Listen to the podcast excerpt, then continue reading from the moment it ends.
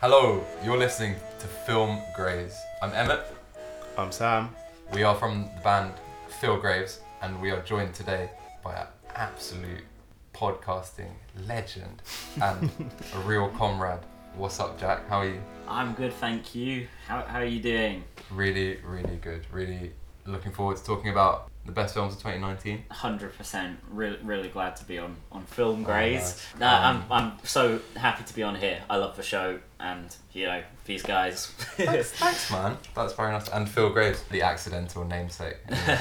um, so yeah, Jack is the owner of the Real Politic See, podcast brand. Yeah, the CEO, the CFO, host, etc., etc. One of my favorite podcasts in the world. Not necessarily a film podcast. Uh, I feel like you and all you lot talk about all manner of stuff, including Neil Young sometimes. Um, yeah, you, you've kind of become our correspondent on, Neil- on those episodes. Neilologist. Yeah, exactly. Yeah. Well, you're a gapesologist. I am, I am at And- Gapesology on Twitter. yeah, yeah, yeah, yeah, absolutely. Yeah. But um, you really killed it. There's been a lot of really great real politic episodes I've really enjoyed listening to. Kept me sane during the election sometimes. Oh, thank you. I wish wish it could have done the same for myself, you know. We oh we we fucking forgot to talk about it. We were me and Sam were talking about trying to make Film Grays this like podcast that exists in like a parallel universe where like Labour just won the election. So, like, the CIA too real. Sorry. Yeah. the CIA are currently launching an intervention against Jeremy Corbyn's democratically elected government. Yeah, yeah, exactly, exactly, exactly, yeah. The Jersey missile crisis. Wow, wow. Anyway, Anyway, thanks very much for joining us on the show. Everyone should really listen to Real Politics. It's brilliant. I'm a huge fan, and it's really sick that you've joined us. We're going to talk about 2019 in cinema, Absolutely. at the absolutely. cinema, Yeah, at the desktop, at the uh, at the iWatch. yeah. We're gonna be we're gonna be on cinema. yeah, absolutely. We certainly are. Yeah. Yeah, we're going for top fives. I think is the. I mean, could have been top tens, but so 2019's been fun for film. uh, yeah, Had a lot of good times. Shout out Movie Go because that was actually a real groundbreaking development in my cinema attendance, especially since losing the BFI under 26 discount. Ah, I was like, I'm never going to the cinema again.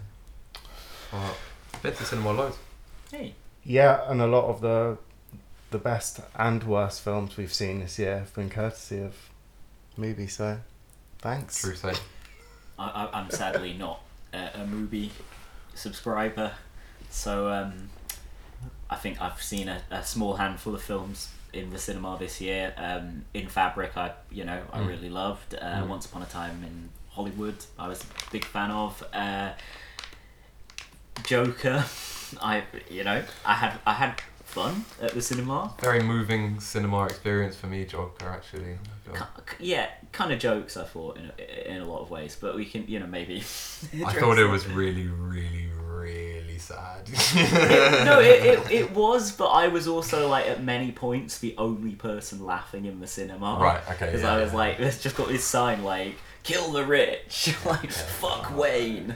Uh, I was. yeah, the class analysis in that film is truly one-dimensional. I feel like It is. I think it's still like better than most films of of its ilk in that regard, though. I think this is a bit of a trend in 2019 cinema that would be a cool thing to posit to you. I know you haven't seen Knives Out, but um, I've been impressed by the degree of like class consciousness in mainstream Hollywood interesting blockbuster films such as The Joker and Knives Out. I was just saying, like, from a good director, I might be disappointed. From, from Todd Phillips, like, yeah, keep doing this, man. It's, it's it, this is cool. Better than Uh, Hangover 3. Yeah.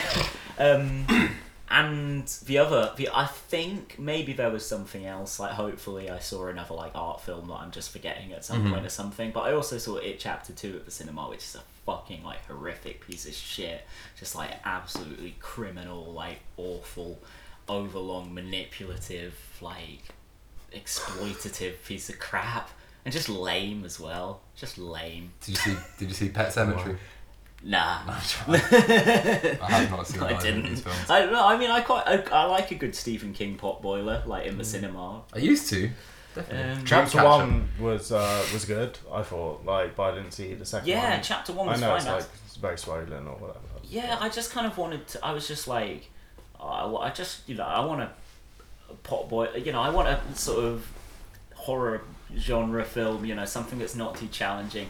I thought like if it's three hours long, well maybe it'll be kind of maybe they'll make use of this wide palette. But no, it's just like they just literally spend an hour running around, running away from a clown, and then they're like, "You're a clown, you're a clown," and he's like, "Oh, that's really offensive," and he dies. Wow. um, yeah. Should we get the the countdown rolling? Let's go Yeah, down. Let's talk about. Uh, yeah. Let's the year of the clown. The year of the clown. Did, did they ever resolve what happened with all those clowns that were getting like killed and shit and like da da da? And some people thought it was like promotional material for it, and it was just some like weird like social virus in America for a few months or whatever. Do you remember that? No. Do some research, listeners, and you guys too. Yeah, this is the Film Grays 2019 Films of the Year podcast.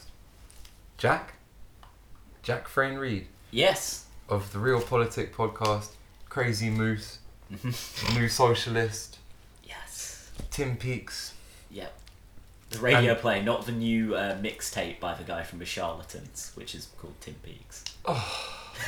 Come on, man. I'd never like. I think he's rubbish. Bit, bit kind of. I only like, you know, as Brit rock goes, I like it, you know, pure Oasis, you know. yeah, I do. I, I've always said they were like maybe my least favorite was like the big, big ones. Anyway, edit and sundry other wavy cultural enterprises. Thank you. What was your fifth favorite film My, of my, 2019? for my fifth favourite film, and I think, yeah, this is going to be a really. I feel like I'm going to bring the conventional choices here, and I'm going to. And, and, and you guys, I'm, I'm, I'm expecting big big things in terms of the, the variety. But um, uh, my, my fifth one is Parasite, Mm. which is the latest film by Bong Joon Ho, isn't it? Bong, bong, bong. Yeah. Bong. I, keep, I, I, I, I didn't. I, off the record, I wanted to make sure I didn't say Boon Jong Ho as I have accidentally. Said Um, it many times nailed it. before, man. Absolutely. It's, One it's take. pretty easy We're to. gonna re- edit that one in. yeah, it's pretty easy to remember. Bong. Like, Bong is- yeah, yeah, like okay. Um, yeah, That- so Yeah. it's the latest film by Bong Joon Ho, and uh, I'm like drawing a complete memory blank. Even though I've like watched almost all his films. What have his latest films been? Um, Okja. Okja, and before that, Snowpiercer, wasn't it?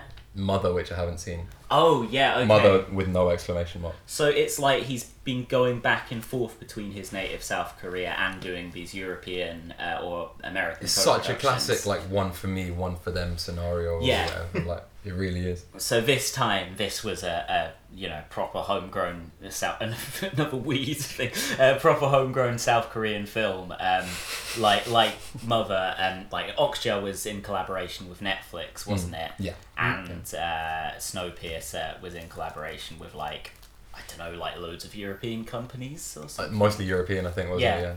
Yeah, like Memories of Murder and uh, The Host are probably the classic. Yeah, those are great Korean films. Really good Like- films. especially Memories of Murder. The Host is like a really good attempt to bring a Hollywood style blockbuster with a little bit of an anti imperialist edge, just in that it's like there's the US military base and they fuck everything up. Yeah, yeah. There's always yeah. a little bit of interesting left politics in his films, I find.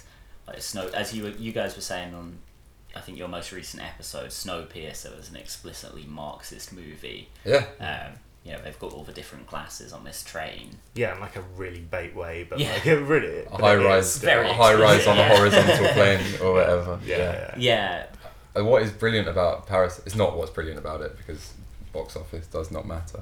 but what is kind of mad is that Parasite has been like unbelievably successful. Yeah. like uh, everywhere. This like Marxist movie that's in Korean. Yeah, yeah, and it has some pretty. We want Sam. You haven't seen it.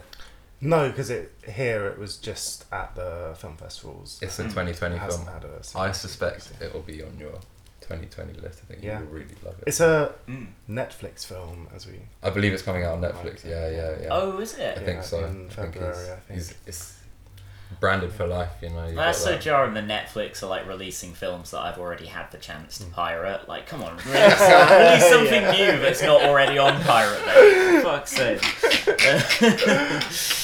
Yeah, um, but it's been a, it's been really successful, and it is a one for me or whatever. Even Yeah. though it's like elegant storytelling, it's very clear what it has to say.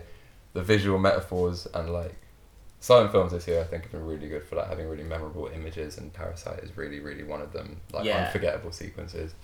Well, you were talking about like for some reason, well, probably because you know delayed reaction ten years after the Mm. financial crash, but class conscious movies are really resonating at the moment, Yeah. and this is like you know it's just as we were saying, it's an extraordinarily kind of like anomalously successful film for what it is. I think Um, it's uh, much like the Labour Manifesto of 2019, telling telling a story that everyone knows Winning is Manifesto, true or whatever. yeah. yeah, the winning manifesto. Yeah, absolutely. but um, That's my favorite book of 2019. By, by the way, I think it's the only 2019 book I've read, to be honest. But, but um, yeah, it's it's like um, it's you know it's got some dark and fucked up stuff. It, it largely refrains from from anything. I don't think it's too much of a spoiler to say like there there's some, some elements of violence in it that are towards the end, but before that.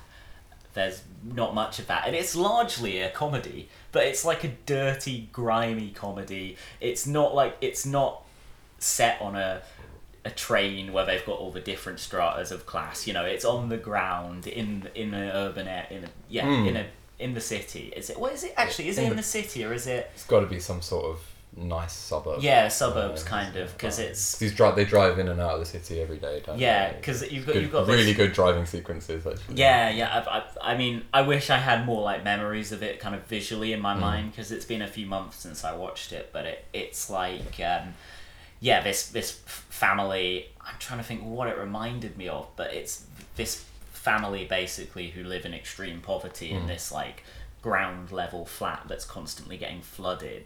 Yeah. Uh, they plan a big old scam on this bourgeois family. Have you seen Teorema by Pasolini I have, yes. with Terence Stamp? Oh yeah, so That- Shades this- of Terra Terra, yeah. This really reminded me of that in a way, in Yeah, terms of film. just like we're gonna get these fucking bastards, you know, like, and then it's not quite like that in really interesting ways, and there's some Yeah. like unforgettable lines of dialogue in this film that I was like, wow, I've never heard anyone express that before, but that's really mad, you know, like, uh, Yeah, like twists and turns. Like it's a comedy, but it's also a thriller. And there's, you know, I'm just doing the like on cinema thing of like li- listing all the genres on Wikipedia. how many bags of popcorn? Fucking five, man! It's an excellent movie. Is it a spiritual sequel to The Hobbit: An Unexpected Journey? I'm not. I bet haven't. Yes, it is. Okay. Yeah. I've not Every- seen any of Hobbit films. Every film is no, no. no. But um, early Peter Jackson, excellent. uh, the the Mm. brain, the brain eating brain with a That what bad taste. That one. Yeah, and yeah. Uh, and uh, Meet the Feebles. haven't seen. That's the puppet. Crazy one. film. The Nam flashback sequence. Bong is a great filmmaker. He absolutely is. Yeah. yeah. Um, it, it wasn't on my list because I kind of consider it to be a 2020 film. I had some films on my list like Can You Ever Forgive Me, Oh yeah. favorite. Great. Two great performances in that. Can You Forgive Me? Yeah. Mm. Ah, so Mm. good, so so good. Yeah. Um, the favorite. What else? Uh, if Beale Street could talk, these were all ones that could have been on my list because they were, I guess, 2019 Yeah. UK cinema releases. But I love straddling that gap and asking that question. So thank you for bringing putting some 2020 films letterboxed because right. you live in the future. Yeah. Comrade. yeah, as Thank far you. as I'm concerned, yeah. Well done, guys, for being so extremely elliptical in your review. Of We didn't that, give away because, like, shit. I still have no idea what Parasite is about. it's But- still great that they're still making movies like this. when you got movies like Bong Joon Ho in them, you can't lose. um, Sam, yeah, Sam. Yeah, number five. Yeah. My number. Sam's five. story of the film Graves podcast and Phil Graves the band. Yeah, uh, my number five is. MA on. It took me. A, I found it really hard, man. Mm. Uh, but Oh, dude, I know I spent the last six Yeah. hours with you, like revising. yeah, okay. It's been more complicated than the playlist for Blonded. It's been very elaborate. It's been things being hurled out the window, scraps being thrown over the shoulder, the sound of ripping. This this sound right here.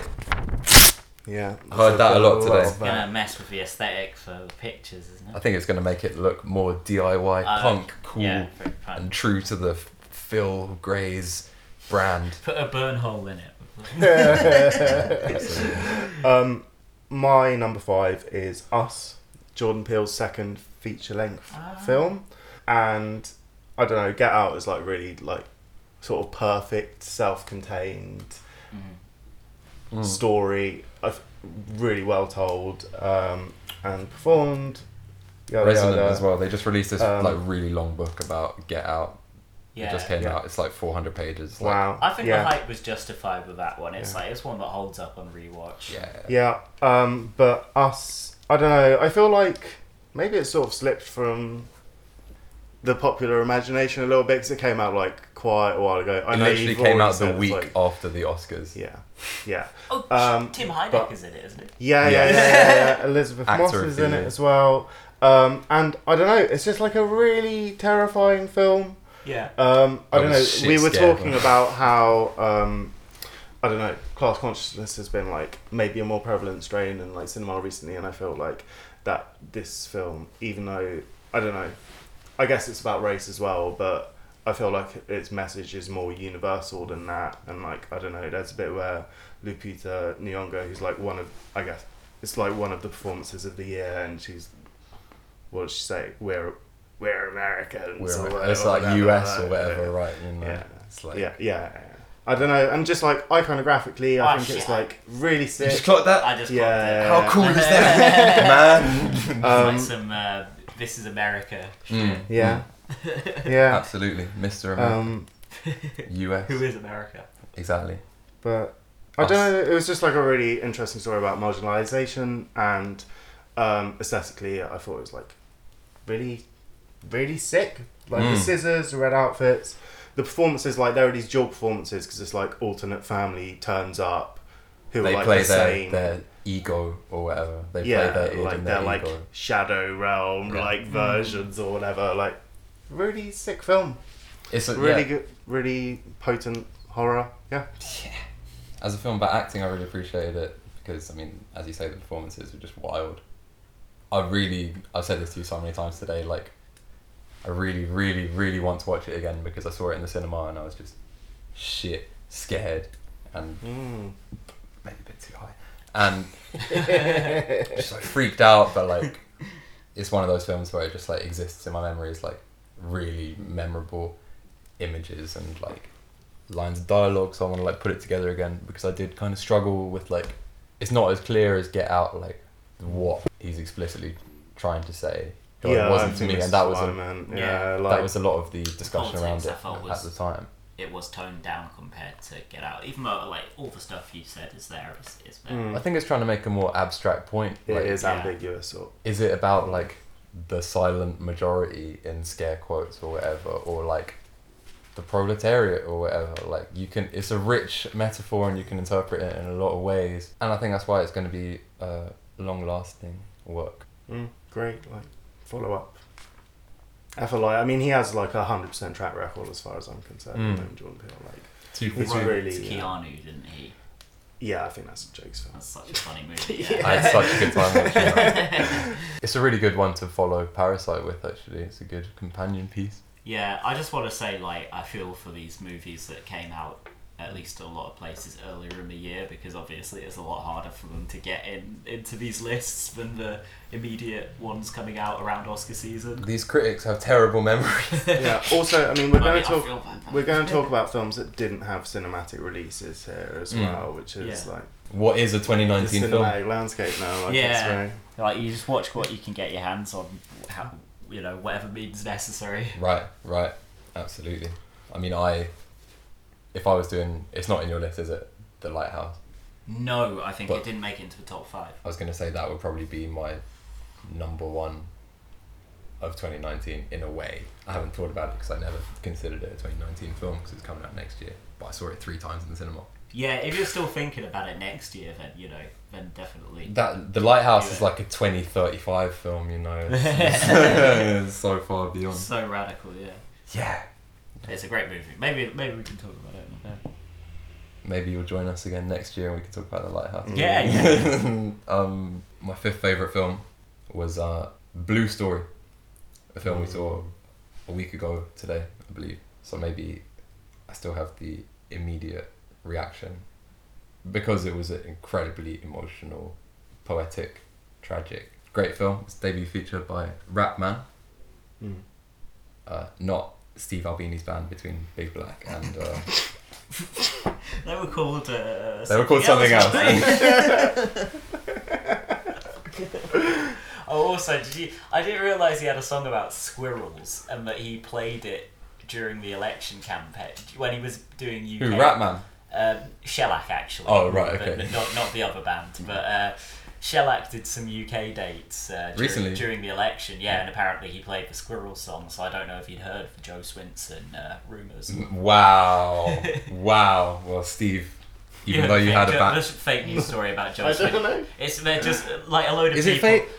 Well, no, a, a load of people on left Twitter as a joke circulated a story that Jo Swinson just like murders squirrels. Wow. For yeah. fun. And then she had to deny it.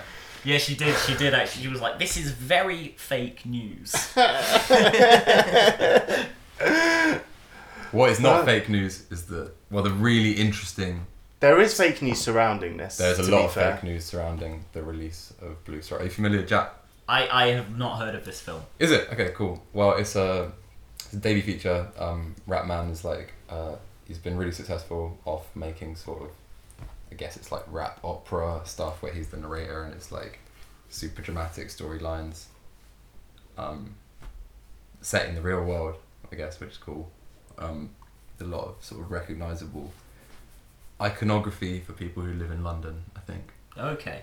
um, the opposite of the souvenir basically um, and ah, it's super hard to describe I think but it's like a musical Blue Story is not a musical Blue Story is just a drama with like musical interludes although it's based off a YouTube series that was a musical and a story about like gang violence and like you know it's a classic sort of coming of age story Tragedy. tragedy like yeah two best friends like divided by like postcodes loyalties and how they get really tragically really sadly sucked into like like immersed sub succumb to an atmosphere of like really sad gang violence um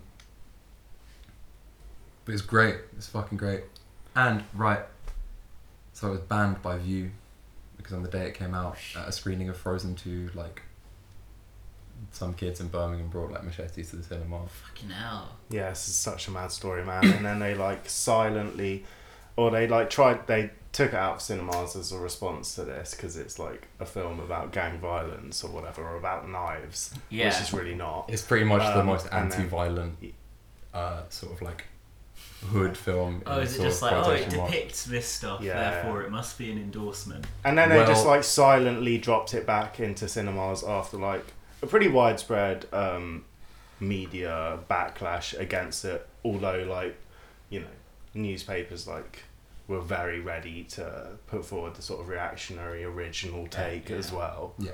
Um, yeah, so we we did see it in cinema. We were fucking patted down and had bag checks when we went in there. Ah, I said to the guy like, I've got. I've got beers in my uh, bag, but I do not plan to drink them in the cinema. And he's like, "That's fine, man. Don't worry. I'm not looking for beers." And I was like, ah, But Vue can be savage sometimes with the security. It was a really mad experience, but I think every like at the screening we were at, everyone was responding to it in like really kind of uh, the ways that you'd like to see people responding to films in cinema, like all the time. I think. Um, I think they were like very like organic emotional responses to it and that's a Yeah. way more eloquent way of what I was trying to say. I hope you do get a chance to see it though, Jack, because it is a really, really great movie. I'll watch it, man. Sounds Oh yeah, go do your do your business. streetsy, maybe. Yeah, yeah. It's but it, it glamorizes that shit way less than even Mean Streets, which is a deeply it's extremely critical of the lifestyle that it's representing and the mentalities in it and the um, wider sort of impact of, of it as a phenomenon.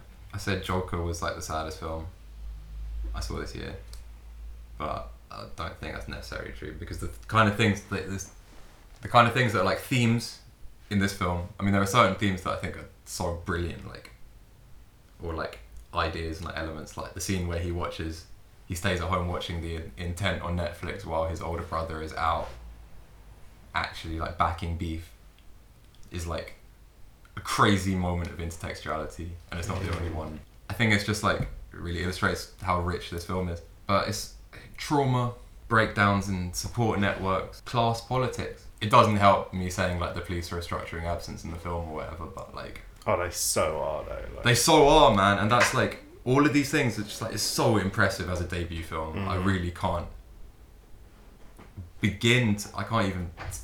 I don't know where to start with how impressed I was with it as like a British debut feature. Yeah. The thing I would one thing I'd say is like a lot of these like a lot of the time when there's a debut filmmaker, they've made a lot of short films, and it's like Yeah. they're like you know, I guess like being played at like shitty festivals So no one or, goes to or or like apart from like film people. yeah. Yeah. But um, Rapman like cut his teeth like making this content on YouTube like Shiro's story, which is really Blue's original. You love um, Shiro's story. I loved it, yeah, and um, I don't know. We can see like how he's like. I don't know. It's such like an assured date. Uh, it's such an assured film. Like very sick. Yeah, Yeah. I think. Check it out. I think I've. please do, but I can't.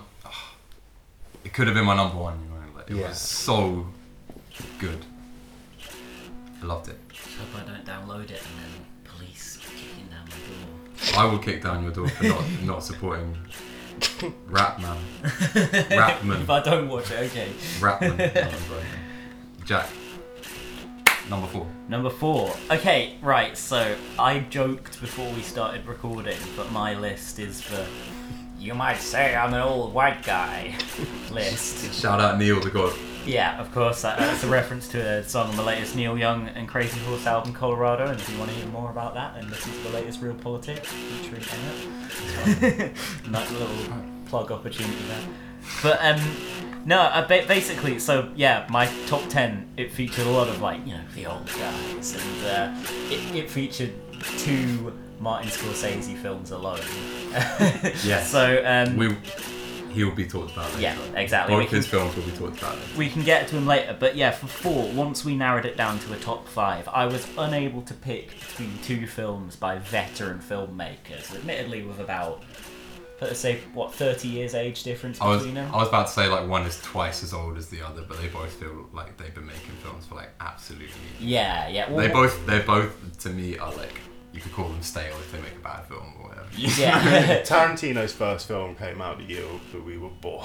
that I was born. and, Tarantino's uh, first film like- came out the same year as Unforgiven, I think, which is I like think so, yeah. which is like the like a film about how Clint Eastwood is a disillusioned old man Yeah. whose ideals are meaningless and like the world has like you know Yeah. moved on past him, and now he's ninety. Yeah, so this year, I mean, actually, uh, the Eastwood film in question came out in the US in 2018, but I didn't get a chance until this year to watch it. Um, we obviously It came talk- out in the UK in 2019. Yeah, there you go. I, I, I didn't manage to see it in the cinema because only it was only screening near me at like 3 p.m. on a Wednesday. Oh, what the fuck? Yeah, I, I, I da- still I need to watch it. it, man. You really do because it's it's, good. So tell me the- why. anyway. We're not just talking about Neil Wars talking about Yeah, so these films are Clint Eastwood's The Mule and Quentin Tarantino's Once Upon a Time uh, in uh, uh, Hollywood. Sorry, there's so many Once Upon a Time Yeah. films. So it's not- it doesn't trip off the tongue. Uh, but, um, you know, you could I, keep- I just keep being like, Once Upon a Time in Anatolia. No, wait. That film is so good. Need to watch it. Need to see it. It's right there. Oh, I'm, I'm pointing at it right now. Um, yeah. So I mean, I, it is a bit aw- awkward trying to do these, as, uh, um, you know, at one time as they are quite different films. This is one we've all seen though. Uh, yeah, that's true. And, and like Tarantino's been making films since the early '90s. Eastwood has been, uh, well, a director directing since the early '70s, but making film and TV uh, as an actor since the early 50s, uh, mid 50s, I think 55 specifically. Uh, so they're both people who, you know, to varying extents, have got a lot of skin in the game. And both of these are just, I think, like pure works of auteur cinema in a way that like if you're acclimatized to this artist's thing, then it's just a delight. You know, I- Sure. I, found um, like with Eastwood's The Mule, for example, um, it's you know Clint who, as you say, well, he was eighty eight when he made the film, and he plays a 90 year old man so just showing his range he can play he can play older he can play yeah. um, sorry a sexually active 90 year old man Very extremely yeah, yeah, highly se- well he has like two threesomes in it That's, that's correct. Yeah. Um, yeah and, and, and and he eats a lot of ice cream, so his gut's working well. yeah, yeah, yeah, exactly. He fucking loves ice cream and, and shagging and like he's um, and flowers and flowers He as loves well. he loves flowers more than his family. Oh, That's like the time, launch yeah. pad of that Yeah, film. he's just really. I, I told my mum she should watch it because like she's really into gardening and she might like just relate to how much he just loves flowers.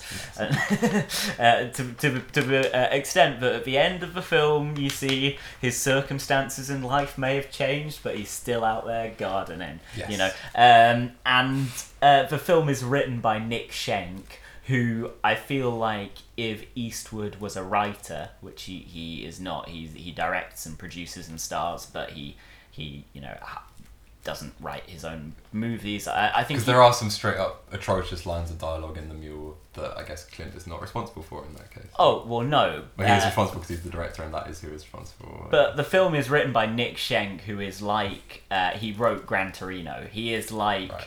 what Clint Eastwood would write like if he was a writer.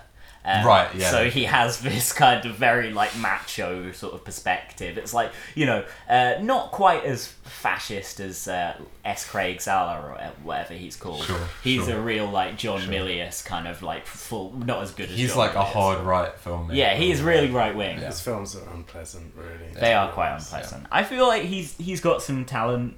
Bone Tomahawk is quite good, It's a but sick film. Great that- movie, that's yeah. the that's the least. Um, the films he's made since you know, the, the since cast Point is just Tomahawk like, have been like way more problematic or like racist oh, than definitely. that film. So I thought when I was seeing that as a debut feature, I was like, oh, this is an interesting film about like how like clueless like white people in America are or whatever. And it's like, oh no, it's not about No, that. no, or no, it is, on their side. it is, well, it it is is saying that, but like he doesn't Yeah. know it's saying that. Kurt Russell stars in um, S. Bone. Craig Zahler's film. Uh, Yeah. yeah, uh, he stars in Bone Tomahawk and is fucking amazing in that because, like, you know, he's aged like hell and he's Yeah. a fucking haggard old. He's man. like Clint Eastwood in Unforgiven. Yeah, but he's or- still, you know, he's not like he doesn't seem like weak or anything. He's still like super macho. Sure. So he's great for the kind of like uh, for the grizzled old man in westerns. And he did Tarantino's The Hateful Eight around the same time. which is a film I absolutely love. I love The Hateful I Eight. loved it. Brilliant film. And I didn't really, to tell you the truth, I didn't really like Once Upon a Time in in America. No, once I love. Wait, no, which one's Hollywood. Once Upon a Time in the West is like one Sick of my favorite film. films. Once Upon a Time in America, deeply problematic, also pretty good. Yeah. I can't be bothered to watch it. I, I, it's, you know, there's, there's, almost, there's almost a novelty to like the fact that it's a big film and it's like by an Italian, but like the gangsters in it, in it are all Jewish, like, but they're still Right. played by like Italian Americans. that wasn't like even what I was, De Niro and that wasn't stuff. even. I was thinking about the rape and stuff. Like Oh that god, in that I, film is it's you know it's so been bad. too long that I don't like remember too many specific scenes. Okay, but I I prefer. I like Once Upon a Time in Hollywood. I want to watch it again. I was deeply bored by it when I watched it. but, like, Okay, see, I thought I thought it just zipped by. I thought I thought I thought um actually the, it and the Mule are both very kind of slow and languorous films, Mm. but I I feel uh, yeah I I'm not sure which one. Maybe I mean again there's a lot of humor in both of them. Sure. They're both about kind of like conservative, older to again varying extents men Yes. who are who are adrift from uh, the world that they're living in, Absolutely uh, right. increasingly so. I feel like it's like the central element, really, of Once Upon a Time in Hollywood. Yeah, The Leo character or the Brad character or both. Both of them. Yeah, yeah, yeah, Yeah. for sure, for sure. For In sure. different ways, but like that.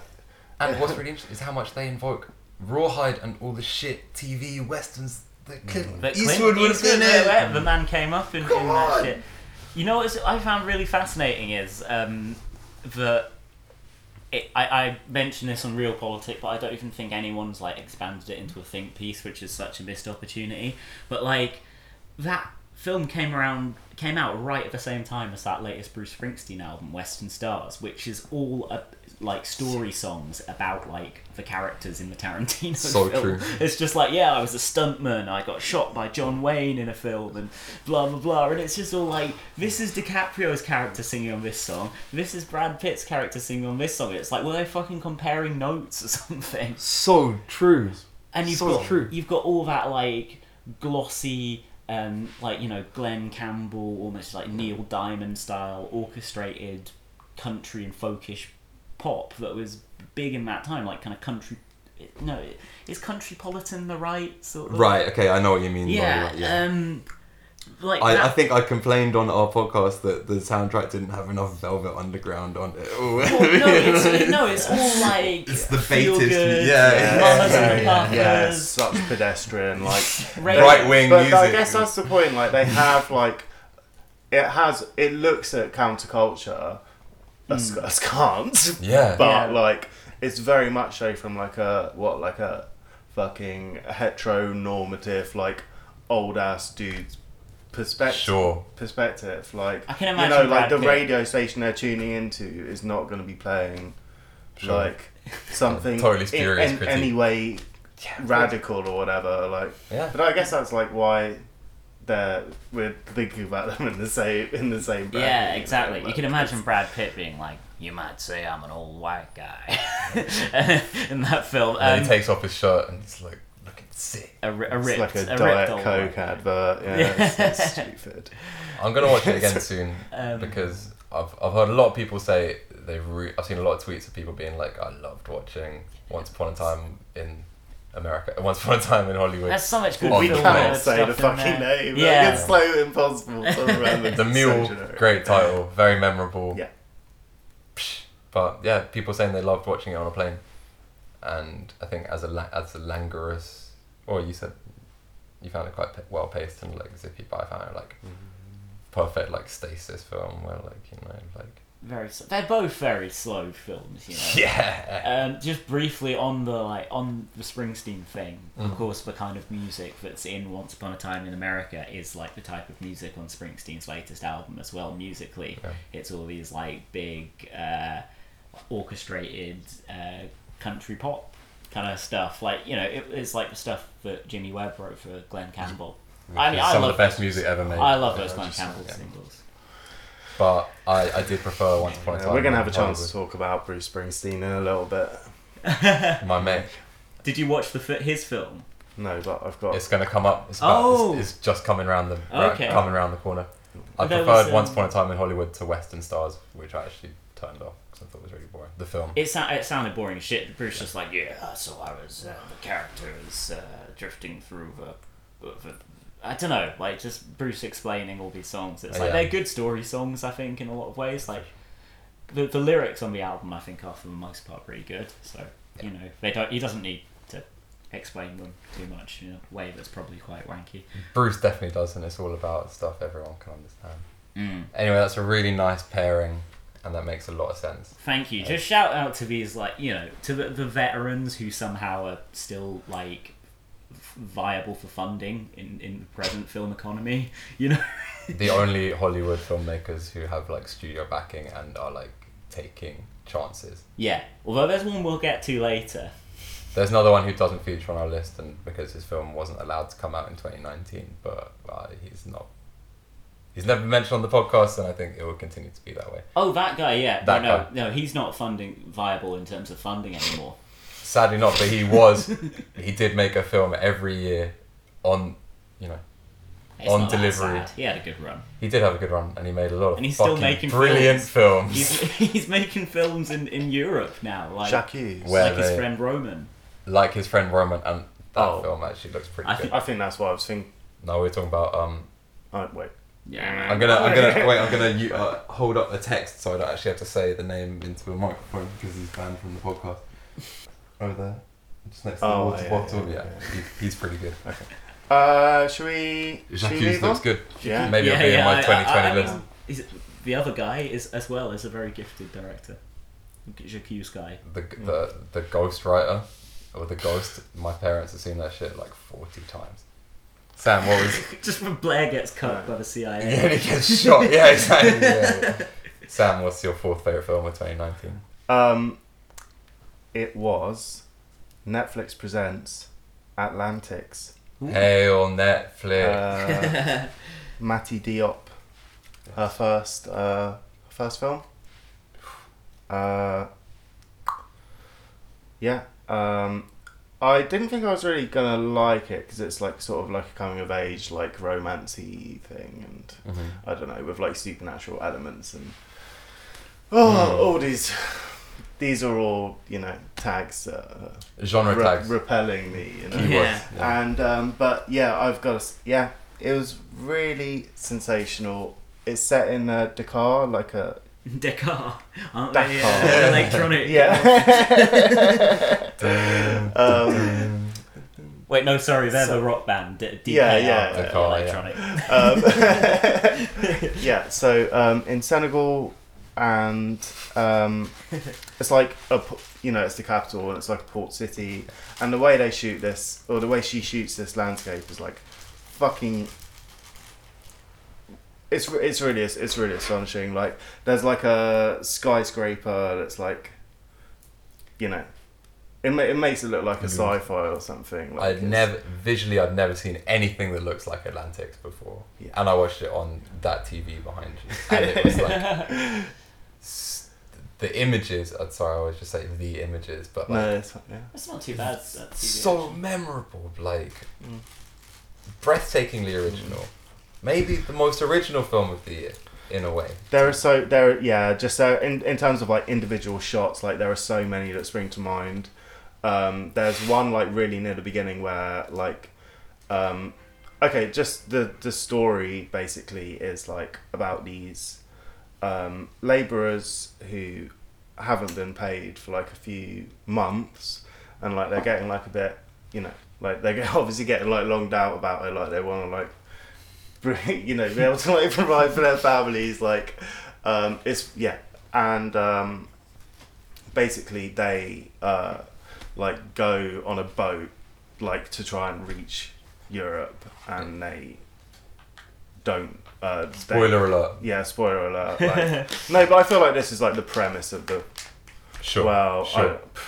and a lot of discussion No, I've heard it about is. it is like everyone stops there and it's like and then what happens next will blow your mind. You won't Yeah. believe what happens next if you click through on this Netflix film. This sounds quite good. It's really okay, well, okay, Go watch all it. right. I, yeah, I s- as I said, like I was a bit like, I don't know, I wasn't enthusiastic by the prospect of like these like supernatural elements or whatever. supernatural romance. I'd I'd say like this was dealt with in like a really. I don't know. It seemed like really organic. I feel like I probably already used this word, but I don't know. These are the best films of the year, so we like talking about shit that like feels like real. Um, and I don't know. It was really.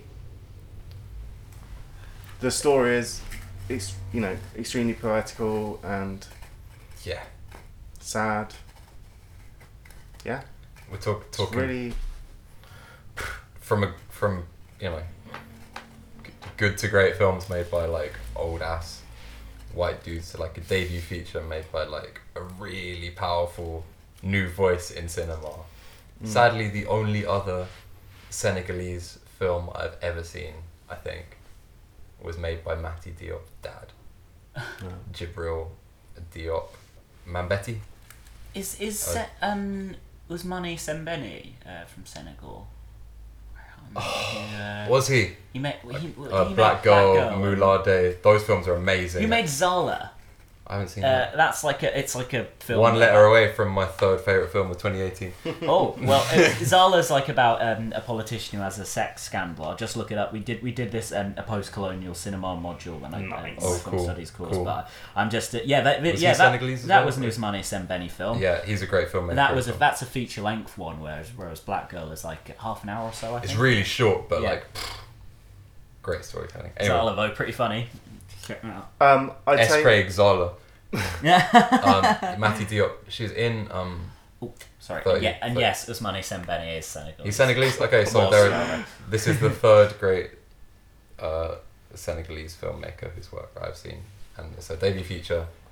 She's acted in a couple of films by Claire Denis. She's in Thirty Five Rooms, which is a great movie. I was expecting this to be more like a Claire Denis film, who may or may not be around the corner on this podcast. but um, it wasn't like anything I'd ever seen before.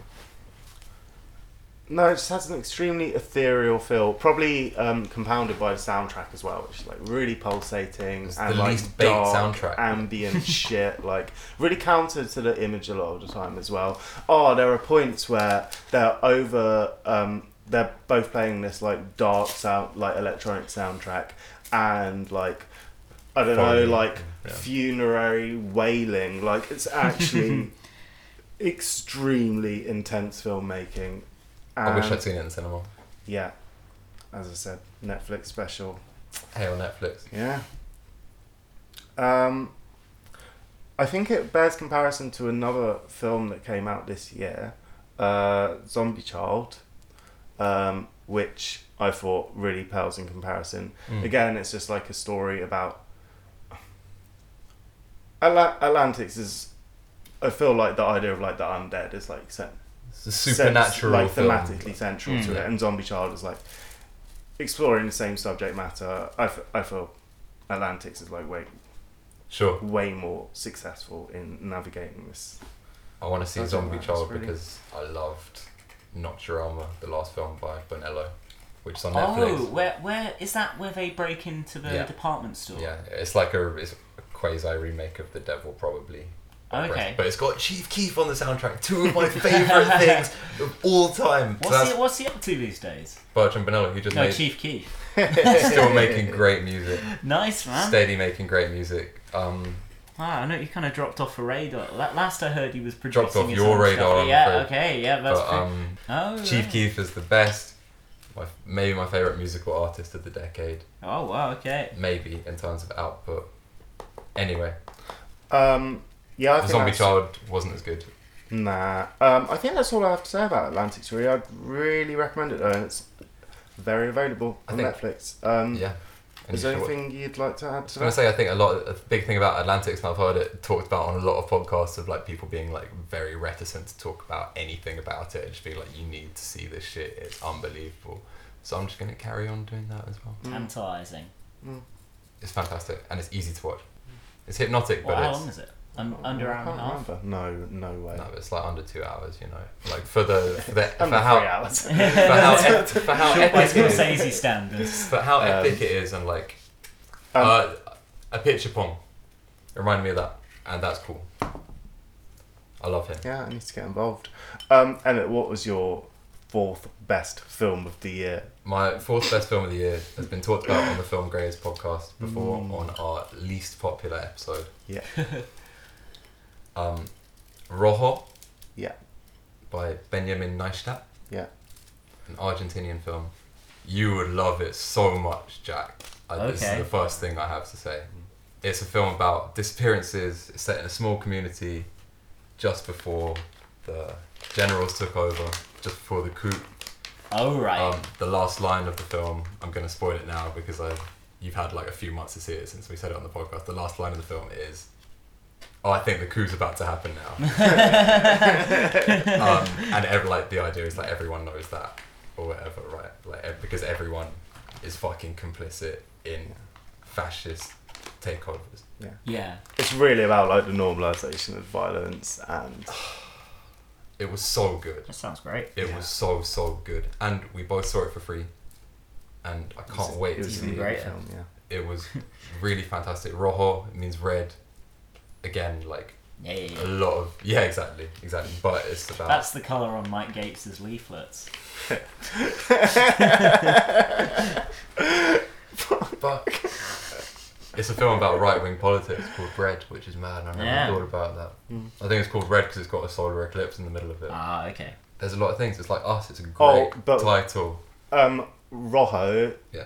That I was watching. Is Um, it pink? Is it like I pink was or- watching The Devil's Backbone, Yeah. which is set during, um, which I'd never seen before. That was a film I watched for the never first seen time this year, and I really enjoyed it. Actually, it's set during the Spanish Civil War, Mhm. um, and like there are like communist factions or whatever, and they talk about communists and say "Rod." So like I think in I think it does specifically in the, in the same way like we call like Reds, like I But the it, only, like, literally does only mean, like, Rojo in like- this film, if that is the case, is the guy in the first scene who's absolutely not a communist. He's just like a disgruntled, like upset, normal person. You know? Communists are No, he's meant, I thought No, no, but but I thought I he, just I thought like- he was meant to have like joined. Uh, I thought he was meant to have been like political radical. I, th- I think the idea of that first scene though is just that he's like he could be a communist, right? And that is what is the dangerous thing, and that's why he's like totally ostracized and like condemned by every single other person in that room, and he's just kicking off, and that's the only resistance you get in that film is in the first ten minutes, and then after that it's just about the like really insidious, creeping. It's like um another film is a lot like The Conformist by Bertolucci Great film. who I hate, but that is a great film. Another film that is going to be talked about today is like very about that, in Okay. not really about politics. Um, Rojo is a really, really serious analytical piece of fictionalized historical filmmaking. I just add that like we watched it, processed it alongside um, Costa Gavras's Z, which was Great like film. the sort of archetypal political thriller. Um, uh, Rojo is categorically a political thriller, but like very much so in a different way to the sort of cheap, like schlocky, It's a- like way that like we spoke about some articles that were like Z spawn these like sort of Z like movies, shit yeah. films. Yeah, yeah, Like, yeah. But like Rojo is like a very sort of measured, muted. It's a political depressor as opposed to a thriller. yeah, Oh, fucking hell, yeah. That's that's really sums it up actually. Anything else? Loved it. Please watch it, and then please listen to our podcast. Get those numbers up. It's a great episode. You're still listening to Film Grays. This is the uh, best films of 2019 episode with Jack Frayne Reed from the Real Politic podcast. Hello. Jack, what is your third number three? Your first number three. What is your number three? number three film of 2019 AD Well, CE. Sorry. The letterbox would have you believe that it's 2018. Maybe it came out in America in 2018, or maybe it was just a festival release. I don't know. But for all intents and purposes, it is Alex Ross Perry's Her Smell. Like, Such a good film, man. It was mad. yeah, this film is like, it's really heavy.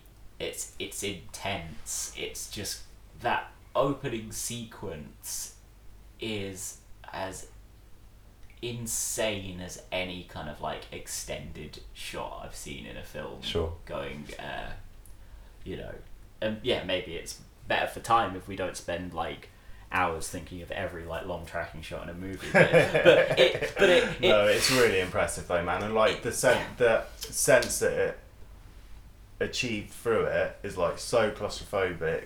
Yeah. The music complements this as well with like a really jarring like soundtrack. The, Oh, the yeah. soundtrack was brilliant, I thought, you know, for a film about music, about a fictional film about a fictional band. Yeah. Both the songs and the soundtrack were like perfect in a way that the other film about a fictional musician that we talked about this year, which I did kind of love, Vox Lux. Uh, the music was really kind of terrible in that, I think, and I thought Mm. that was like a grand point. But like, I love pretty much everything about her smell. You know, like yeah, I thought I thought like her songs in it, the, the like bad songs where she was coming apart. I thought they were alright. Like Yeah. you, you could have easily just like you know recorded these pared down performances, slapped a bunch of reverb on it, been like, look, it's the dark new sound. It's better than that Kurt Cobain album that came out in 2015 or whatever. oh yeah, oh well yeah. What the?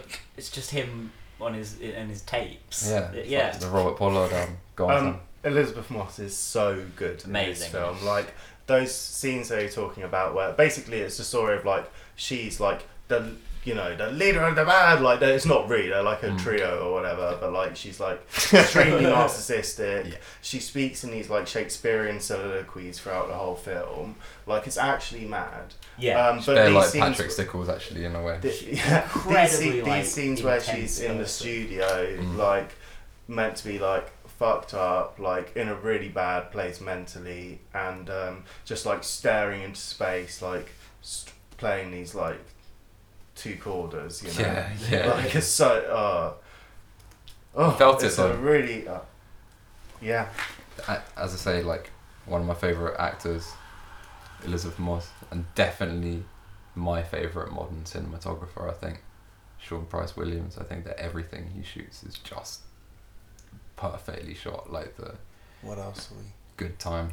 Ah. The same as her smell. It's the Same, same. cinematographer. Well, that's yeah. Wow. similarly just like non-stop, like at your throat kind of film. absolutely. That makes so much sense Yeah. because like the energy in this is so idiosyncratic, but then like Good Time Yeah. is actually like it really actually makes sense. Like, Yeah. 'cause He didn't an work on Uncut Gems. I think he was working on Her Smell, and so they got Darius Khondji in.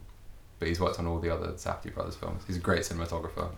They um and, and yeah, Elisabeth Moss is so great in it and like embodying all these different stages of this person's career. Mm. Um, like as the person who's basically been, you know had their ass kissed so much that they think they're like a fucking prophet, and then just broken down later on. You know, How does it compare to Walk Hard, the Dewey Cox story?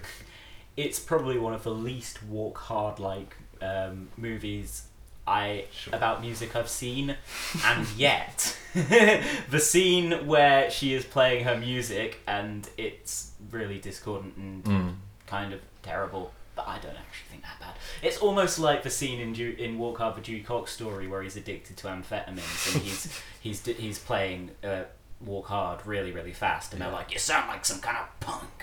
On Alex Ross Perry, Mm. uh, I mean, I think he's a really, really interesting director. Like we were saying, like before we were recording, that he did these kind of like you know Woody Allen-y type uh, middle class intellectuals uh, having personal problems kind of films. Color Wheel. The Color Wheel is Listen Up Philip. brilliant film, and Listen Up Philip it just took it to the next level. But like Listen Love Up Philip, I think he's a, it's a word that's bandied around a lot, but I think he is kind of a, a, a genuinely sort of like quite novelistic uh, filmmaker in the way he especially structures his films. Like this is you know a series of chapters uh, of this this person's life. You check in and oh, almost shades of the Irishman in that way, actually. Right. But uh, You haven't seen Queen of Earth, is that right? no, I haven't seen that That's one yet. His other like, I guess Elisabeth Moss is also in Listen Up Philip, but that's his other like big like creative sort of collaboration with Elisabeth Moss, which Mm. is also about a mental breakdown Yeah. over a way shorter period of time. But it's I don't know which is the more harrowing performance. I can't help but think of someone like Gena Rowlands in the Yeah. Cassavetes films or something, where it's just Great actor. fuck. But Her Smell didn't get a cinematic release, Oh, In the wow. UK. nor did Golden Exits. I still haven't seen that. I want to see I it. still haven't seen it either. But what the fuck? He is like one of the most Most significant like voices in American indie cinema. the thing is, I read an interview with him, and it was um, David Ehrlich doing the Mhm, interview, who I'm mhm. not a fan of, but Mm. um, it was an interesting piece. He's ba- he's never coming on film, Grace. um, but yeah, it was basically about how with her smell, like Alex uh, Ross Perry took a basically a massive swing and a miss. Like he made the most ambitious film he could, and it wasn't for much money, but it was for a lot of money for Right. um, you know, it was only a few million, but for like what the film is, like it has absolutely bombed. And uh, maybe he'll have to like write another like uh, Winnie the Pooh. Winnie the oh yeah, something. Christopher Robin. Yeah, yeah. That's, Yeah. He wrote the script That's for that. innit? wild, yeah. Yeah. That's crazy. That's crazy. He does write he for hire did work. that. Yeah, but loads of great people Everyone have does done that, yeah. writer for hire work. You know, like you got you Yeah. got to keep the bills uh, paid so you can right. do your own projects. You're absolutely right. Especially like if you're gonna do uh, her smell, um, like incredibly an ambitious but uncommercial movie. Mm. You you know kind of have to be pr- prepared that you you might like fall on your face. And I don't think he did artistically at all. I think it's a it's a great movie. I think it's a champion effort, man. Like Yeah. it's extremely effective. Like, I think Mm. it definitely achieves what it's trying to with like the representation of bands, of like egos, mental health. We're all in bands, But, and we all you know. struggle with that sometimes. You know, it's difficult. Yeah. Sometimes you hate yourself for it. Am I right, guys? My podcast is a bit like a band. Like, Yeah. In our sense, it literally is. But Yeah. um, Yeah. yeah, It's, um, great movie. Please yeah. check it out. And all the supporting performances as well. Um, Some I fantastic. think like it's just worth Yeah. Um, oh, I just wanted to say um, on on her smell. Um, didn't have the character down as a Bryan Adams fan. No, that scene. Uh, I had such a weird response to that scene because I Shout out. usually really hate that sort of. What, what's the song called? Uh, Heaven, I think. Because I, I, Yeah. shazammed it. I Yeah. think. I just Uh, know it no, from I the looked what is it it. Scooter Oh. or whatever, or like some like trance like bait top ten Oh. single. Yeah, go on. I clocked what it was actually um, in the post-credit scene. At which, oh, sorry, in the in the credits, like the Yeah. uh, music credits. Oh man! At which point, I also noticed that she sings a song by Charles Manson in the in the film where when the uh, the like young upcoming band come to the studio and she sings a song about like garbage. Yeah, yeah, yeah. That's by Charles Manson. You know what? it's really though, weird. The songs she's Um, playing when she's strung out in the studio do sound pretty Charles Manson-ish. So that, that makes sense. His songs are all just like the two chord drony kind of like. right. From what I, I have heard, which is very little, I should I, I should clarify. So Charles Manson is more of a presence in this film than he is in. What's no, he's obviously not. He's really uh, the structuring absence in Once Yeah. Upon a Time. But um, this scene where she plays a song to her daughter on the piano is I don't know. It's a it very could have been touching really scene. grating, but I don't think it is. I think it plays really well. I think it's it is almost just kind of like she doesn't give a fuck about like being cool or whatever. Right. She's just gonna play some corny ass emotional song because it's just a real like these are my feelings, man, and it's a very heightened emotion kind of film yeah, pitched at like fucking hysteria, which Absolutely. is you know absolutely.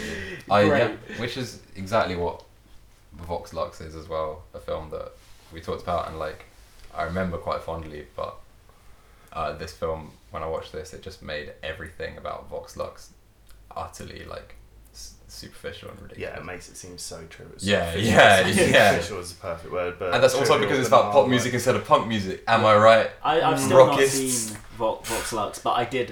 It, it, this good- is probably quite movie. rockist of me, which is that I didn't watch that film, but I've I've listened to the Scott Walker stuff off Yeah, the soundtrack. Right, but not the Sia stuff. But his last work, in fact. Yeah, yeah, yeah. Rest in peace. Yeah, great artist. Sam, you also picked a actually good, quirky American independent film. Something we don't have very often. Yeah, I really didn't think I'd like this film. You know, Thunder Road. Well, you never want to cover the song when me and Jolene were trying to. I really don't like. Uh, Oh, that What do they call him? The for the boss? We'll do it. the boss, yeah. The boss, as if yeah. Rob, as I mean, Robert Pollard said, if he's the boss, I quit. but okay, Oh. Thunder Road is a low budget American indie flick. Another debut. This guy Jim Cummings, who is um, the star. He wrote it, directed it, produced it, blah blah blah. Um, and he plays like a single father, like cop dude who, when his mum dies, like I don't know, everything just like comes to a head or whatever. Mm. It grew out of like a short film that he made, which is the first scene in the film where he's at his mother's funeral and he's like doing like a I can't uh like a tribute to to her like because she well nah because it's well I mean it technically is a eulogy but it's like a tribute because it's like she liked Bruce Springsteen so he's like put plays the music and then he's Oh, like okay. like trying to dance or sing or like right and then it's all like and it's really awkward like it's not going properly and like I don't know Do you know what song? um yeah it's Thunder Road Oh, okay. yeah Oh, right. Yeah. Yeah. that makes sense. A great, great piece of music. yeah it's Right, a really the, yeah the I best best tune. Compared to Blinded by the Light or Western Stars, the other two films that came out this year that were named after Bruce Springsteen songs, one of them was made by Bruce Springsteen. I would say Thunder Road the best of those three songs. Yeah. yeah, and almost certainly the best of those three films, Yeah. seemingly. I don't know. It just seemed like a passion project for this dude, and I think it like really it He's playing himself in the truest sense, right? it really um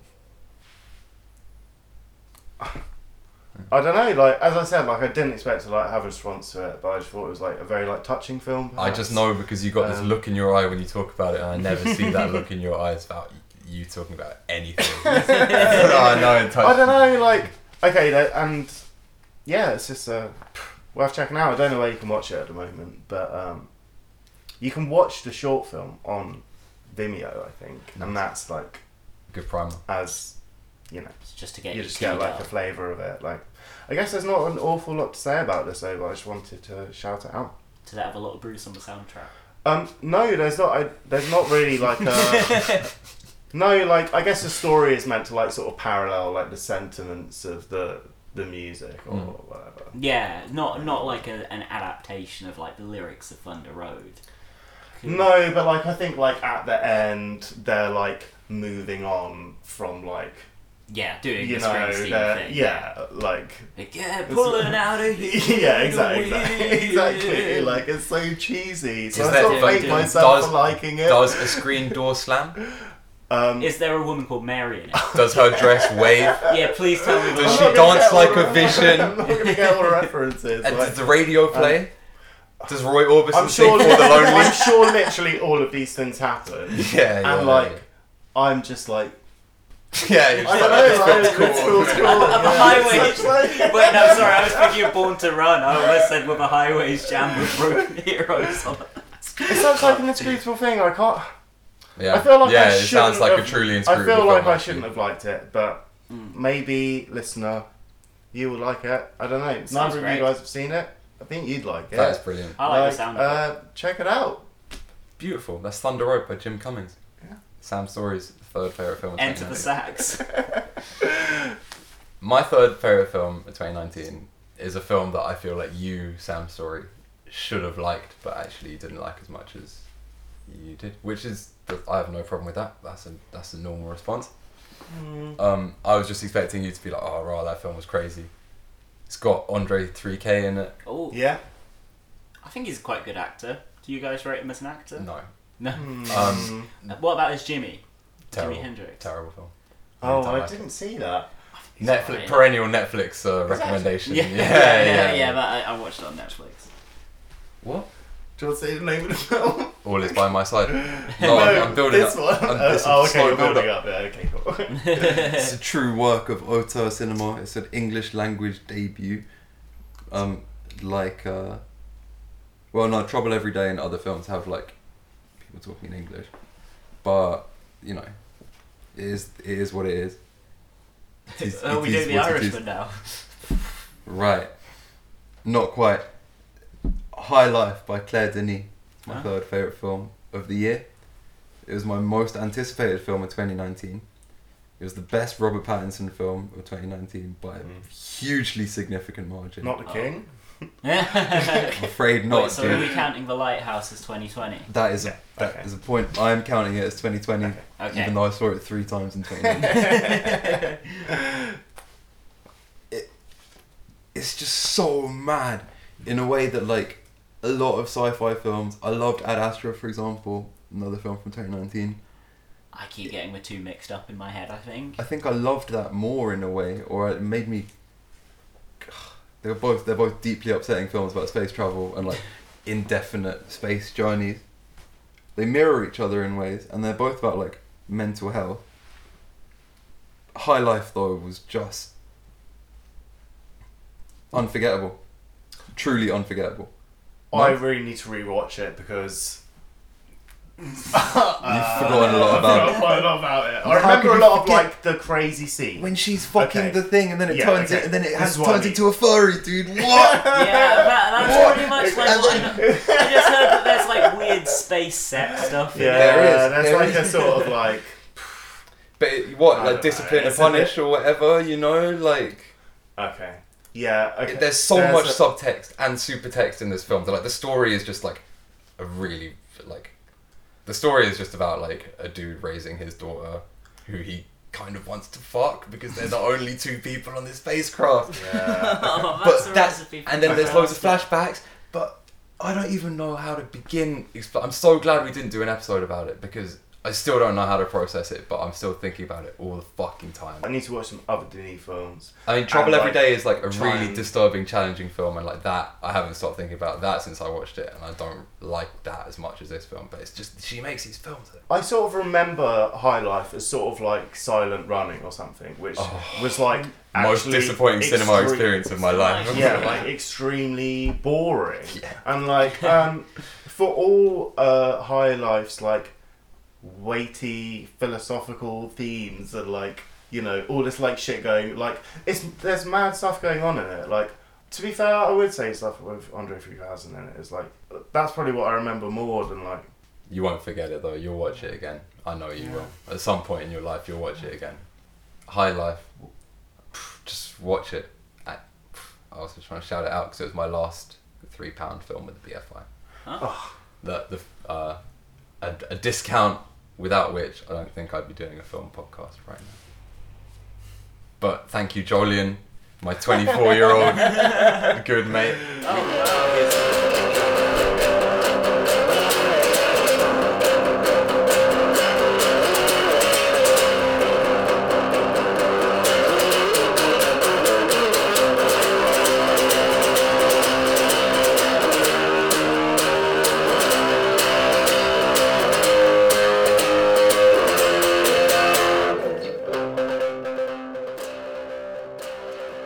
Uh, Jack, what's your second best film of the year? My- Number two. Second favourite film of the year is a film that should be very fresh in my memory as I watched it literally last night. Um, it is Pedro Almodovar's Pain and Glory. Now, I'm a big fan of Almodovar. I confess I've mainly seen the post 2000 stuff. Um, but I mean, that in itself is some really fantastic films, Me just too. one after the other, really. Like, pretty much from all about my mother in 99 till um, I, I didn't actually see I'm So Excited. I liked it. Oh, okay. Well, yeah, it's, Fun prob- it's probably worth film. a watch. You know, he he does fun as well as like these these like beautiful melodramas. But um, this this one, yeah. But basically, that is just an unbroken like row of classics. Uh, the skin, all right, a skin I live in, maybe a bit maybe a bit second tier, uh, and I probably find maybe it's dealing with like transgender identity quite problematic. Perhaps, but he's got he's got a long history of dealing with trans people on He cinema. has, to be Some fair, of his he- eighties, nineties, like uh, as I say, Law of Desire, like blew my mind Yeah. when I saw it. I, I think I think he's an ally in that regard, and obviously that's not the film we're supposed to be talking about. But um, the way you described Almodovar to me yesterday was so hilarious. oh, what my favourite person in the Panama Papers? it was either that or the, or the Paradise Papers. It was one of the like big tax evasion things. Uh, but yeah, he t- he turns out he's dodging loads of tax, but I don't think he's like unique amongst film directors in Bergman, so. Tarkovsky, all the greats did that shit. You know. Well, filmmaking just seems to be like like Leslie's, tax you tax avoidance know, just Lord. Seems to be an enormous factor in, in, in just like getting even just getting films made. It's all about like tax Yeah. breaks and stuff. Mm. It's Yeah. like hardwired into the industry. yeah. Um, but you can but you can dodge tax if it's for a movie. Was there a line about tax in Pain and Glory? I can't remember. Uh, There's a super as a super autobiographical. I Yeah, Pedro. because in film. this in this one he's delving into his own life in a, Yeah. in a big way. Um, to, yeah, but I, I was going to say like Steven Soderbergh uh, in his anti-tax evasion film, which I didn't like. He literally is like, yeah, even me and the writer of this film dodge tax. Well, he gets one of the characters like, yeah, look, So, Steven Soderbergh is, uh, uh, and what's his name? The other guy have, have got shell companies, and it's like you don't have to fucking, you know, I have to do that. You can- that's just honesty to a fault. we do live in a society. yeah, we can live in a puncturing your own argument, but um, okay. So this film is actually really good. Yeah, I yeah. think Antonio Banderas is in both films, to be fair, but um, he is like all out just excellent in Pain and Glory. Yeah. He plays, um, you know, a man in his sixties, I guess, uh, who's very weary and very, uh, I, I guess, a hypochondriac to a great extent, but also like he is just getting to that age where like he's just beginning to physically fall apart, and he just finds like life a fucking ordeal. Um, and then it's just like he reconnects with this um, this actor who uh, starred in his like the film that put him on the map years ago. But it- basically, the Antonio Banderas Yeah. character. Yeah. Like, it's weird. Yeah. Yeah. yeah, and this this guy, he's a bit of a hothead, and his career, he's kind of fallen out of the spotlight because he's a big old heroin addict. Um, And yeah, there's a lot of like really fun scenes of them just like hanging out and doing heroin together. It's true. They're just like really good hangout scenes, which I was like, you know, it was very 15, 17 to Paris for me. I was just like, oh wow, these these just just you know guys being guys. no, I'm just Hanging out. but uh, Yeah. but no, it's I don't know. It's just like as you'd expect from Almodovar. Just like all the characters are really well drawn. You kind of expected a character based on himself to be quite well drawn. you know, Straight, I yeah. liked it. And like all his films, it's beautifully poignant and, and really funny and and, Yes. and like just bright and colourful to look at. Yes. You know, great performances, great everything. Great cinematography, great Yeah. music, great last shot. back when we uh, reviewed it, like I don't know, I felt like I was pretty indifferent towards it, and I said like I feel like I'd appreciate it more if I was more familiar with his body of work. And since then, haven't watched any. Ah. So maybe that's New Year's resolution. Like, Well, it was, There's a lot of good yeah, stuff to yeah. catch up on, man. You've got you've Yeah. got some treats in store, I think. When we talked about it on the podcast, we talked about it in conjunction with another autobiographical auteurist film. The worst film of 2019, The Souvenir by Joanna Hogg. um, I can't wait to watch Pain and Glory again. Yeah, I I'll enjoy really. I really dread watching The Souvenir Part 2, but I'm definitely going to watch it, sadly. Yeah, it's probably going to be to do. Sight and Sound's favourite film of 2020. Can't wait. Sam, your number two, The Sight and Sound story. What's it called? Huh? My number two, I think, is a bit contentious because I don't think. Well, it didn't have a cinematic release, I don't think, and I think it's technically a 2018 film. But you know what? It's a banger, so it's in there. I want to talk about it. It's fucking happening. I do not care if we go down in history as barbarians. Um, takes a long time to to write, to type. It's quite a long film as well, and yeah, uh, it's actually so good. It's a Romanian film about um, like a young artist trying to mount like a public show, sort of like a Mm. public spectacle, like sort of history play, sort of thing, like a pageant.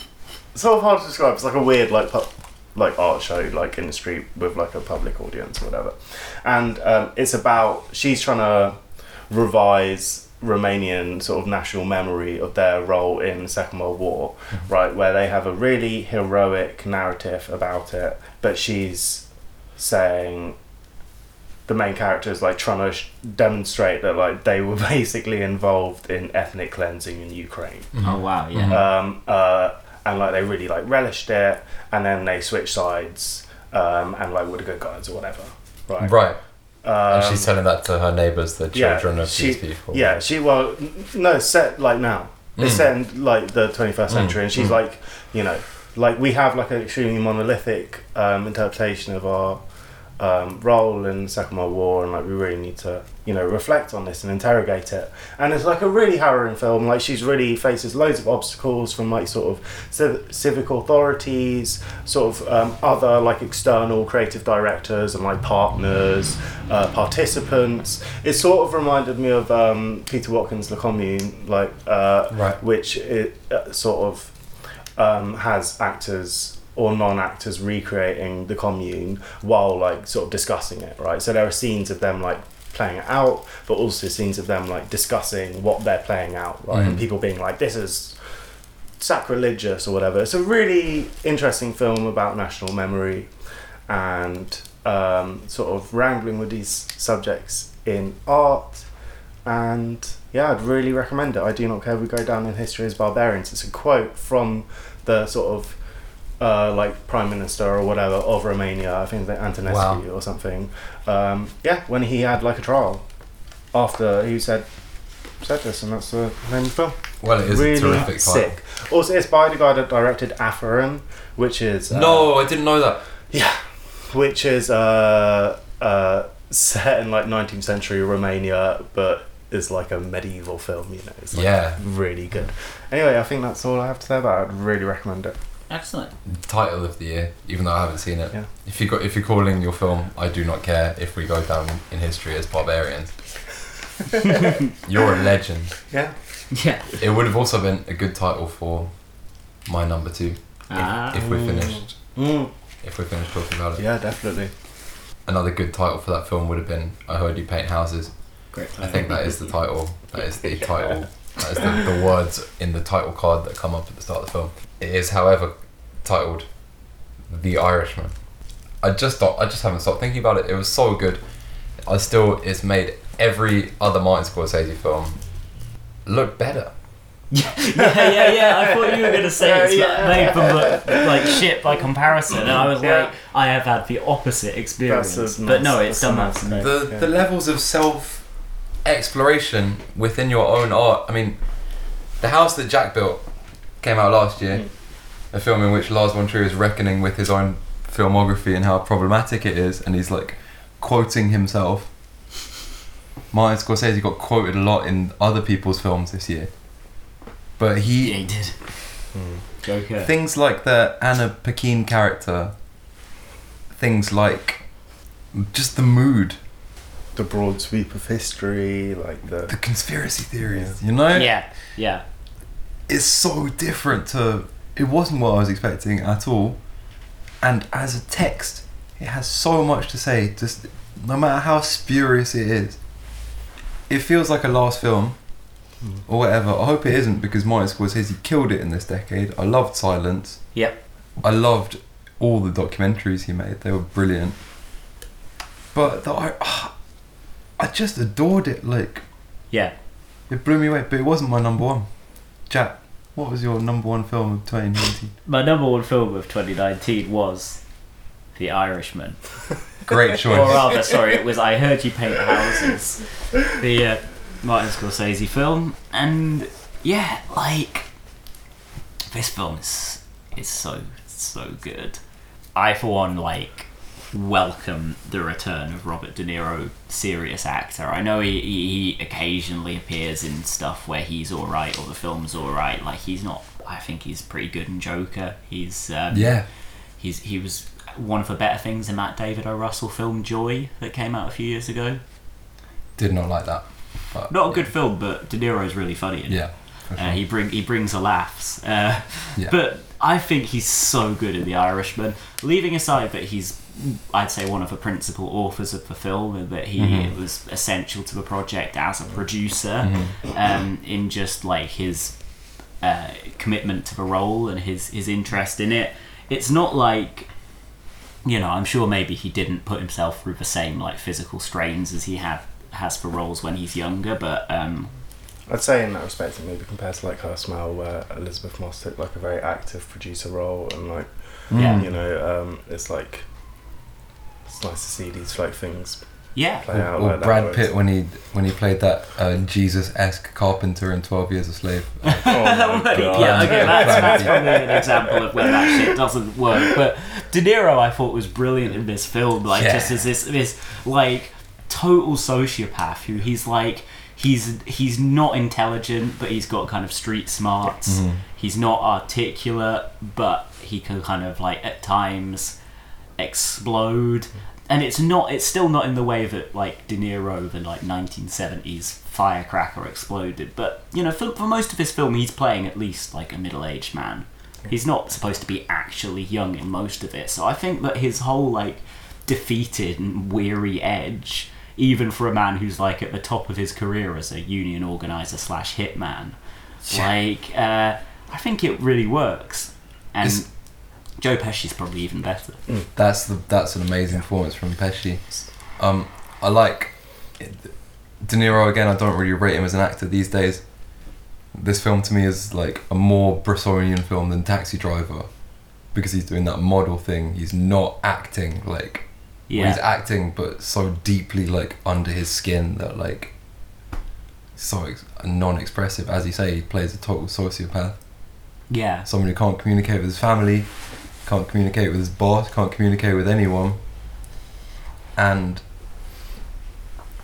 you know what's going on because you're spending so much time with him, yeah. and he's in every single fucking scene, He, he, pretty much. he's a guy. He plays a guy who's basically got no social skills, but he's a like just a really solid professional. Right, And because he, because he was in the war and he was really good at the war. That's like the Mhm. American government or whatever equipped him with the skills to be an agent of corruption Just and a facilitate the. Kennedy assassination. And yeah, yeah, yeah. Cuban They're, Missile they're Cri- totally like the mob did JFK. Yeah, And, uh, yeah, yeah, presumably RFK. yeah. That certainly. it's definitely implied. Um, and and oh, there's so much like interesting like politics and history stuff in the film. Just like uh, that little scene where Joe Pesci's like Cuba, Like fucking prick Castro. It's like we want to get we want to get back into Cuba and open up the casinos. Yeah, yeah, yeah, yeah. Such a depressing vision of American 20th century Yes. history. Like, Sweeping it's, like, one epic of the narrative. sort of main takeaways for me. Like, I guess like it has like an extremely like elegiac feel anyway, and it's all about like memory and like Mm. I don't know regret or duty and like all these like heavy like Catholic guilt um, yeah, as well. Oh well, Yeah. yeah, it's Martin Scorsese film, man. But um, You liked it, right? yeah, I did. It didn't make my Conspicuous list, by its absence in yeah. your top five.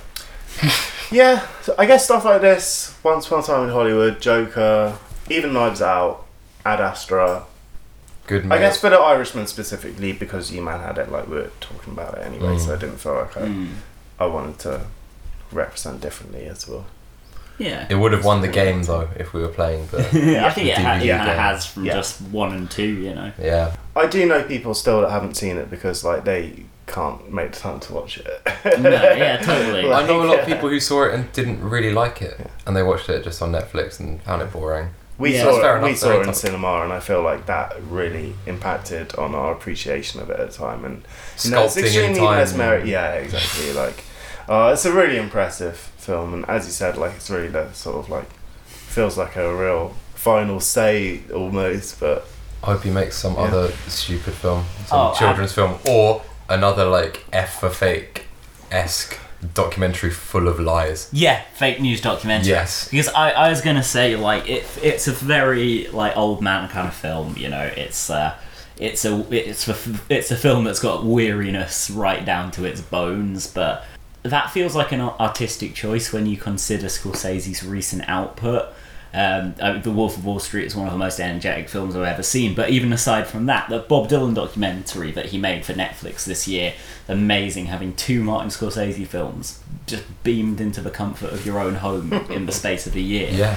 Um, he's it just zips along, you know. The the um, Bob Dylan one, like it's it's a it's another like rollicking ride from him, and that's like not even, and that's you know an ostensibly fact based film, so it's not kind of like, I don't feel like he's tired. I don't feel like he's winding it up. Like the Irishman definitely feels like a summation of something, um, but yeah, I really do. Uh, I hope it's not a final film. And there's, you know, there's talk that he and De Niro are developing another film currently in which De Niro is going to star alongside a, another long-time collaborator of uh, Scorsese's Leonardo DiCaprio.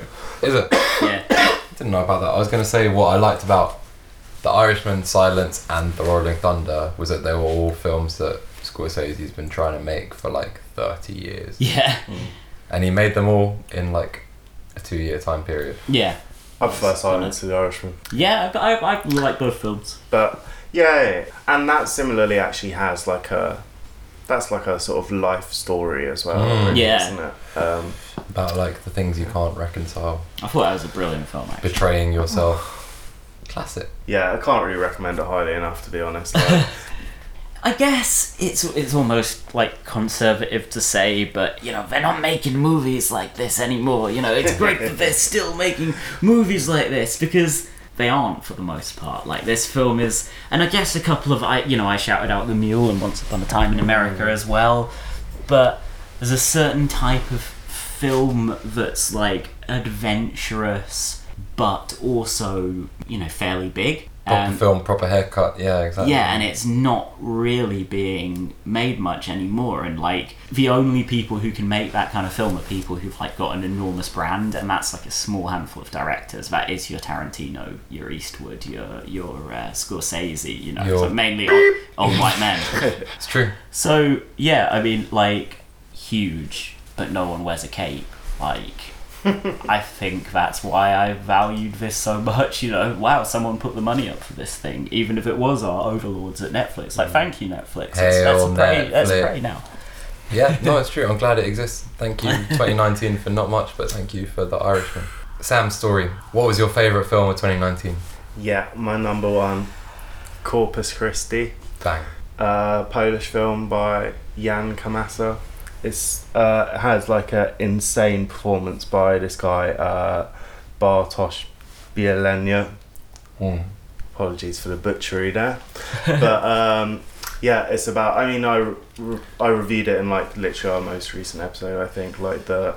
Um, One that came out yesterday. yeah, but I'm still gonna go for it. Like it's uh, in in brief, it's about like sort of like in brief, it's just about like a ex-con, um, like young dude who in Warsaw that gets sent to like rural Poland, where he like sort of takes on the identity of the local priest, basically, and like ministers to the community, and like it's a really um, powerful film. Hopefully, it'll win Best Foreign Language Feature at the Oscars. Is it nominated? It's in the shortlist. Yes. I really don't know. I, I guess because I reviewed it so recently, like I don't have an awful lot more to say about it, but I really would recommend trying to check it out. I can't wait to see it. I mean, compared to something like The Irishman, which is like a epic told over like decades, this is like a very self-contained story. It starts in a prison and it ends in one as well. Termite Um, art. Termite art. And it's a, it's a crowd pleasing film, right? Yeah, honestly, like it's the central performance is really amazing. Like the, I don't really know what to compare it to. Almost like Son of Saul or something. Aha. Like where the guy is like always in the frame. It feels like he is like you know it's like his story and thematically very rich. It's all about trauma, all this shit. I, I feel like all of mine have been like real pressies, but all I can say is please just uh, check it out. It's my number one, Corpus Christi. And it another Eastern European. Uh, We're passing around the Baileys. Banger here, mate. We're getting right to the end. Yeah, it really. Real Gapes hours. Yes. My number one film of the year is Sunset by Laszlo Nemes. It's so fucking good. What's the crack then? Okay, it's made by La- that guy um, who made Son of Saul. Have you seen that? Oh, I heard about it. That's a, a concentration camp Yes. drama. Really great film. As a debut feature, um, definitely one of the debut features of the decade. I hope I don't sound like Gregg Turkington saying that, but I think that's Son of Saul, yeah. Yeah. It's an insane film, man. Don't And know It's a real would- feat of a. Oh. I don't think Gregg would like Saul. it. No, no, no, no. But Uh, what's Sunset about? Well, it's a spiritual sequel. Um, well, the maddest thing about Son of Saul is that he's got the camera following around the one protagonist around the whole scene, right? Sunset has the same technique, but it's about like a 19 year old girl who's working in a haberdasher's in Budapest in 1913, and some seismic world events are about to happen. But this is a 100% subjective experience of being a worker in a like bewildering institutional den of corruption and the fact is that the upper class are have a paedophile conspiracy going on and they are their whole business revolves around that and they are generating wealth and work to maintain power in like a pre-revolution setting in like a real like last days of establishment empire thing. There are some absolutely insane sequences in this film. There's what there's a terrorist attack at a like ball. I'd just jump in here and say like the fact that it's all sort of subjective and you always feel like you're on like the fringes of action like it almost feels like nothing happens in the film. Yeah. Because but so much is happening. It's all like marginal It's like an epic really well film. and the, the cinematography the acting costumes the, the production design the music everything that like contributes to like making a great piece of cinema. It's like here a lot of people didn't like this film when it was premiering i think it premiered at venice in 2018 a lot of people thought it was just like ridiculous. But i mean the message of the film is so powerful you have no idea how deep this corruption shit is but that's not why it's the best film of the year but it's form and content marriage story you know Do you think like? and divorce story eastern western europe do you think like uh, you were saying on the previous episode about Eyes Wide Shut? It's gained some some relevance with the the age of Epstein. i didn't even know about jeffrey epstein when i watched this film i knew it was true anyway that's one of the maddest things about the film but there's so many mad things about this film sunset like best film of 2019 and it was very underseen No, it's already been sold for a fiver. I don't remember the plot strain that you're talking about when you find out what's really going on it's not even a spoiler because you know what's going on Yeah. like from the start but like the harrowing nature of the review. It's like the Wicker Man or something. It's even deeper, and that is society on the brink of a collapse, on the brink of a revolution, and it's a beautiful portrayal of that. I've never seen a film really that like it, apart from Son of Saul, which is a completely different story, told in the same way. Yeah, just the way he does it, man. It's just the. It's so intense. He's a master, man. He really is. I look forward to grazing on his third feature. All these So, films I've been trying to talk about as like film of the year, I'm just hopelessly inarticulate about why they're good, but like yeah, I guess it's. they're really good, and you lot should fucking watch that shit. Yeah, I guess it's just the ones where there's like a reverie, you know. Thanks so much for listening to Film Grays. This has been our most epic Satan Tango esque episode yet. Jack, thanks so much for joining us. Your insights have been very valuable, Thank you. and your praxis as a cultural actor is very admirable, and it's great that you've been on the podcast. Thank you. Yeah, thanks a lot, man. It's thank been a real honour. Um, Sam, thank you for making podcasts with me in 2019. yeah, and dear listener, if you're out there, please stay tuned for you know the next batch. They're in the oven right now, so Some of them are unfinished here, but they will be released Yeah. in 2020, if not 2019. all right. Solemn promise. Love you Yeah. lot. Hope you enjoyed the soundtrack. Follow up the accounts at Film Grays on Letterboxd. Film of the year on cinema uh, Oscars special. I haven't seen it yet. Well, Well, that's my real number one. Good shout. Good Two shout. and a half hours of bravura improvisational comedy. Uh, they are always. it's just unchanged. They always kill it. Um, Actor of the year, Tim Heidecker. Oh, Yeah. Every year. Cool. Man of the year, Gregg Turkington. Man of the year, Sam Story. Great. Man of the year, Phil Graves. Not the Twitter account. Yeah. Okay. All Phil right. Graves, great man. In 2020, he's going to be walking around the earth with big strides. Yeah. All right. Nice one. Absolutely. Till the next one. Yeah, safe. Sounds good to me, dude. Well, I don't like talking to myself, cause someone's gotta say it. Hell, I mean, things have not been going well. It's time I think I finally fuck myself and see the life I live is sickening.